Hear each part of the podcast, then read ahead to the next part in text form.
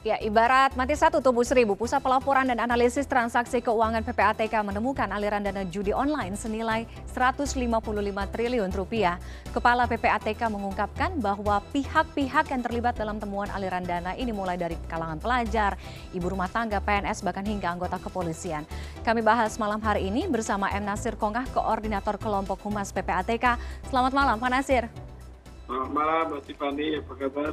Alhamdulillah kabar baik. Uh, Mudah-mudahan Pak Nasir juga dalam keadaan sehat. Pak Nasir, angka aliran judi online fantastis sekali, 155 triliun rupiah. Dari temuan PPATK, berapa banyak yang terlibat, siapa, bagaimana, sampai dengan jumlahnya bisa sefantastis itu, Pak Nasir?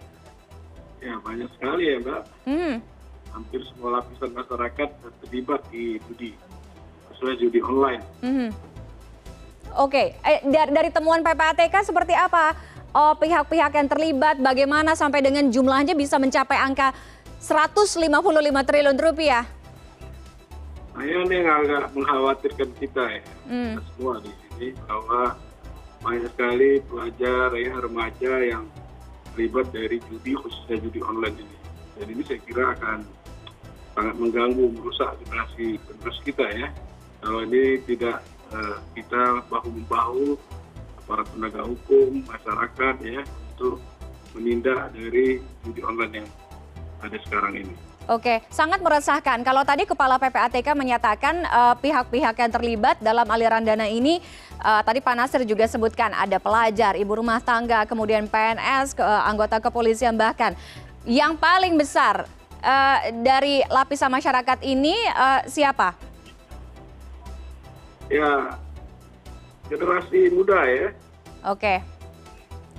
Artinya kalangan pelajar? Ya, antara umur 20 sampai 40 itu banyak sekali yang terlibat. Dan ini melibatkan uang yang besar. Satu sisi uh, berpengaruh terhadap kesejahteraan masyarakat luas ya, generasi kita yang akan datang dan secara makro juga itu mengganggu perekonomian bangsa Indonesia bayangkan bagaimana pemerintah mengalami uh, kesulitan ya untuk menempatkan kembali uang-uang yang diparkir oleh okay. uh, apa namanya uh, pengusaha di luar negeri untuk ditempatkan di dalam negeri, tapi di sisi lain banyak uang kita yang dilarikan ke luar negeri. Oke. Okay. Uh, Pak Nasir, dari temuan uh, yang diungkapkan oleh Kepala PPATK, Pak Ivan mengatakan salah satu yang uh, terlibat adalah um, anggota kepolisian. Berapa banyak sudah dianalisis um, terkait dengan temuan ini? Nah, kalau angka agregat saya bisa sebutkan ya, tapi orang per orang uh, saya belum bisa jelaskan okay. secara rinci ya. Angkanya? Tadi ada 221 juta transaksi untuk terkait judi, khususnya judi online yang terbanyak, yang melibatkan uang 155 triliun tapi kalau untuk angka di tahun 2002 ini saja sudah ada 312 rekening yang kita uh, nah, dengan nilai 836 miliar ya. Oke. Okay. uh, yang saya maksud di anggota kepolisian, Pak Nasir, apakah bisa ya, menyebutkan angka itu? Tidak dirinci sampai sedetail itu.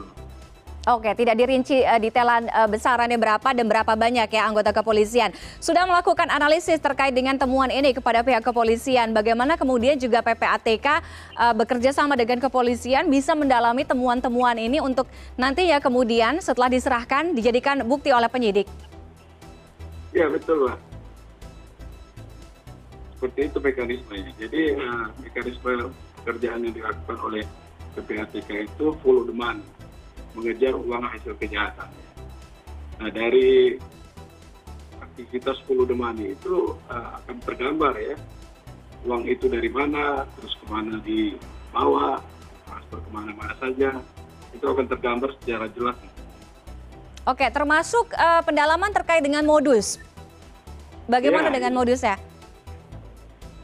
Kalau modus dari pencu apa, pencucian uang dari judi online ya itu tergambar dari misalnya uh, pengepul ya dari pengepul itu dialirkan kepada bandar bandar kecil ke bandar menengah dari bandar menengah ke bandar besar lalu dikirim lagi ke bandar besar yang ada di luar negeri Oke, dan kebanyakan medium digunakan adalah media sosial, begitu?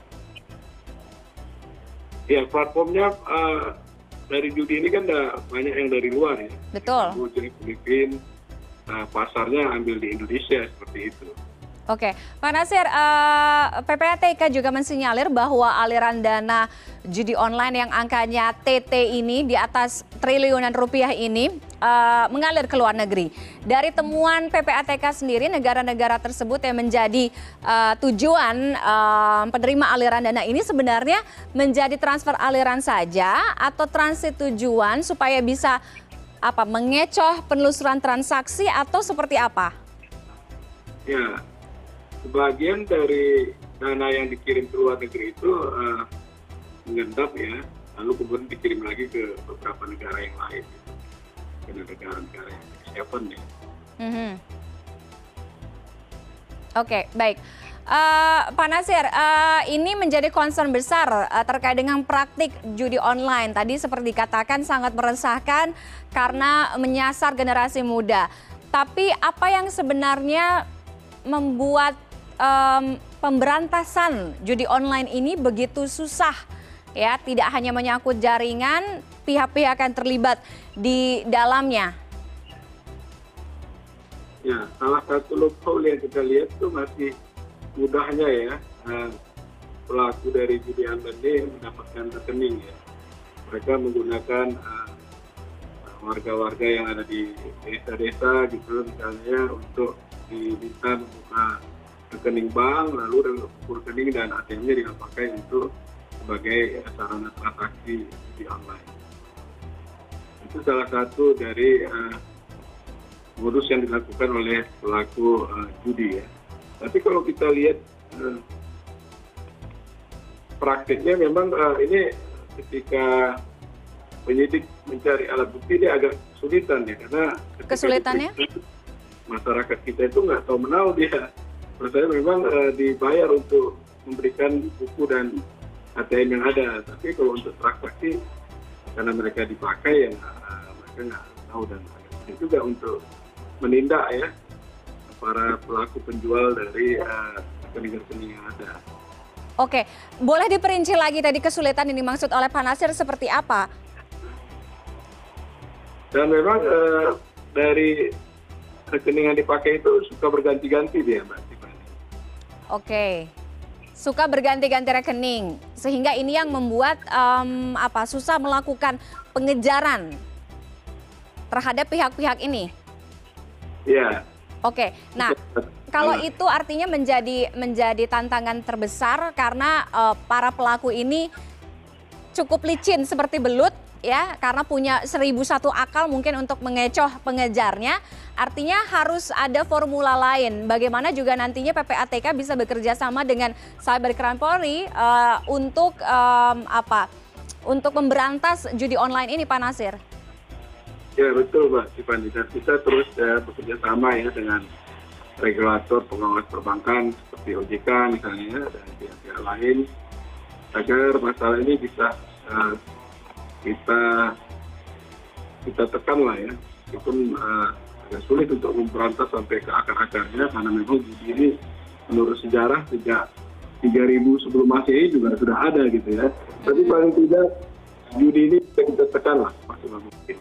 Oke, jadi PPATK sendiri pada akhirnya mengakui bahwa sangat sulit um, untuk memberantas judi online ini sampai ke akar-akarnya. Apakah artinya apa bagaimana ke depannya PPATK? Karena kan kalau tadi kan Kominfo uh, melalui Menteri Kominfo kan menyampaikan pokoknya akan terus dikejar bagaimanapun caranya. Tapi apakah PPATK agak pesimistis untuk tidak bisa memberangus ini sampai ke akarnya?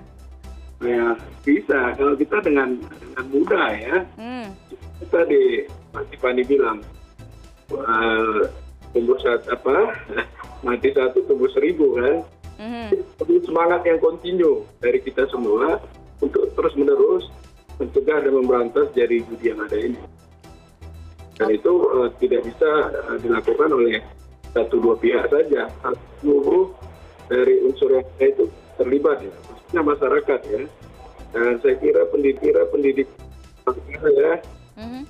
sangat efektif ya kita terhindar dari Oke, baik. Terima kasih Pak Nasir Kongas uh, telah bergabung dengan kami malam hari ini. Uh, kita akan tunggu konkretnya seperti apa uh, terkait dengan pemberantasan judi online uh, ini. Terima kasih. Selamat malam Pak Nasir. Terima kasih, Tiffany ya.